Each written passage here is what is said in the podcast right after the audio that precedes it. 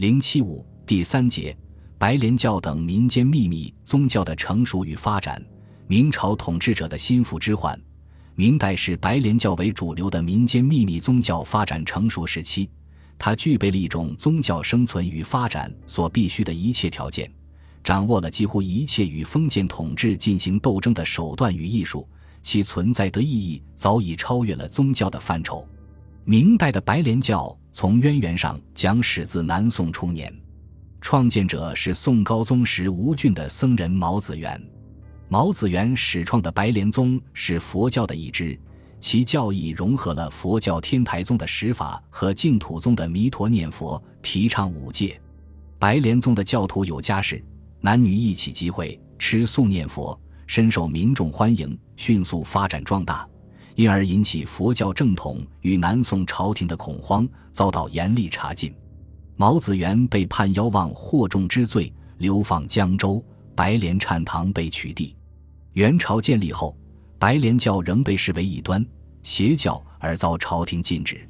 元世祖时曾颁布法令，取缔包括白莲教在内的一切左道乱政之术。元仁宗在皇庆二年下诏，允许白莲教公开传教，对于建宁路的白莲堂及其所属的一切私领财产，特许其免税免役。但是好景不长，元英宗制治两年，又下诏禁白莲佛事。从此，白莲教就再也没有得到官方的认可。元代的白莲教的教义中渗入了其他宗教观念，主要是弥勒降生说，后逐渐转为崇奉弥勒佛。元朝末年，各种社会矛盾日趋尖锐化，白莲教不仅成为农民起义的一面旗帜，更成为发动与组织起义的主体。元泰定两年，河南西周明赵丑司。郭菩萨妖言弥勒佛当有天下，率众起事。元顺帝至元三年，汝宁信扬州的凤湖以弥勒佛降生相号召，烧香惑众，妄造妖言作乱，持弥勒佛小旗为号，攻城略地，建立政权。元朝廷派重兵镇压，起义终告失败。明王朝的建立与白莲教有着直接的关系。元代至元四年到至正十一年。白莲教徒彭莹玉、刘福通相继发动反元起义，并很快在各地得到响应。刘福通奉韩山童为首领，畅言天下大乱，弥勒佛降生，明王出世。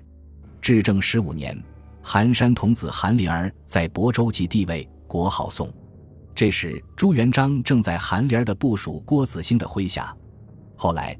他正是凭借这样一支尊奉弥勒佛揭竿而起的武装红巾军，完成了推翻元王朝统治的使命。这是白莲教创立以来所建立的最为辉煌的业绩。白莲教在元末立下的功绩，并不能改变它作为异端邪教的命运。明代统治者对他深恶痛绝，查禁的法令载诸律例，见诸行动。在明代二百七十七年的封建专制统治之下。白莲教的活动始终遭受禁绝和镇压，但是他却为下层民众所热衷，对明代的统治造成一次又一次的严重威胁。处于成熟与发展时期的明代白莲教有以下特点：首先，明代白莲教的教义在各教派的相互融合过程中有所丰富和发展，比前代具有更为鲜明的叛逆思想。白莲教教义的内容繁杂。除弥勒降士说外，还有劫灾说、劫变说、三际思想等。它深受统治阶级所谓正统宗教和神学的影响，反映了下层劳动人民质朴的愿望。明朝中叶以后，白莲教的思想信仰中又注入了新的内容。他吸取了罗教真空家乡、无生父母的观念，奉无生老母为创世主和救世主。这种观念认为。人的一生就是沦落红尘，经历各种苦难和折磨的过程。这一过程是短暂的。人们一旦接受了无生老母的召唤和拯救，深陷苦难的人们便可以返回真空家乡，得到永生。他主张人们离弃现实中的一切，而去追求一个永生的彼岸世界。这一信仰的本质是用宗教关系代替人与人之间的血缘亲属关系和阶级从属关系。从而否定现实世界以及现实生活中的封建纲常观念，否定了统治阶级的正统地位，这就为白莲教的教义中注入了更为强烈的叛逆思想，使之具有更鲜明的反社会、反秩序的特点。真空家乡、无生父母八字真诀中包含的离乡倾家的思想，是明中叶以后政治腐败、经济危机致使大批流民、饥民背井离乡、四处流浪的产物。同时，他也为那些鄙弃尘世而追求新的组合的人们树立了信心。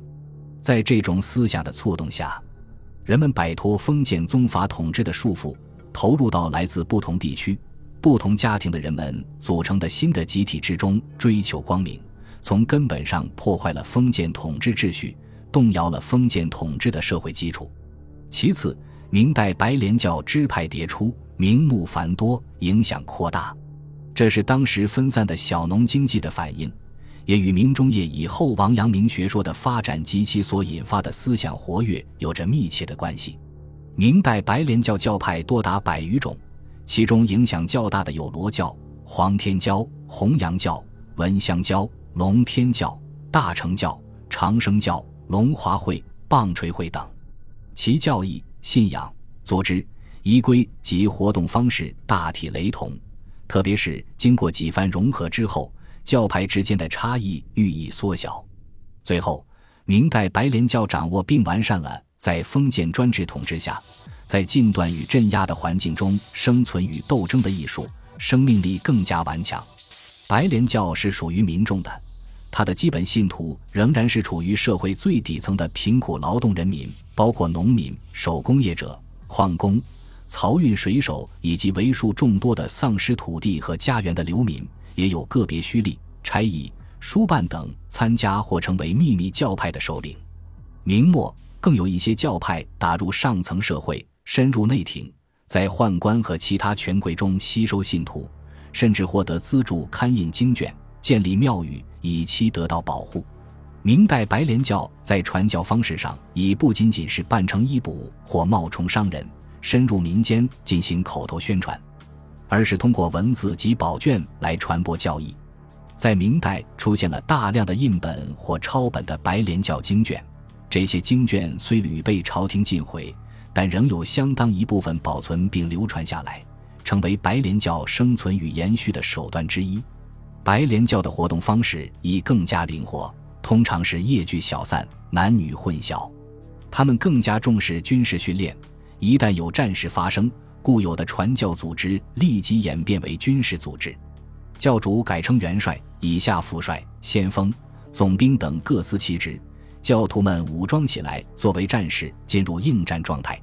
在明代，白莲教发动大小数十次的武装起义，震动了朝廷的封建统治。随着明中叶以后社会矛盾的日益激化，邪教的威胁日趋严重。白莲教成为封建统治者化之不解、驱之不去、毁之不灭的心腹之患。本集播放完毕，感谢您的收听，喜欢请订阅加关注，主页有更多精彩内容。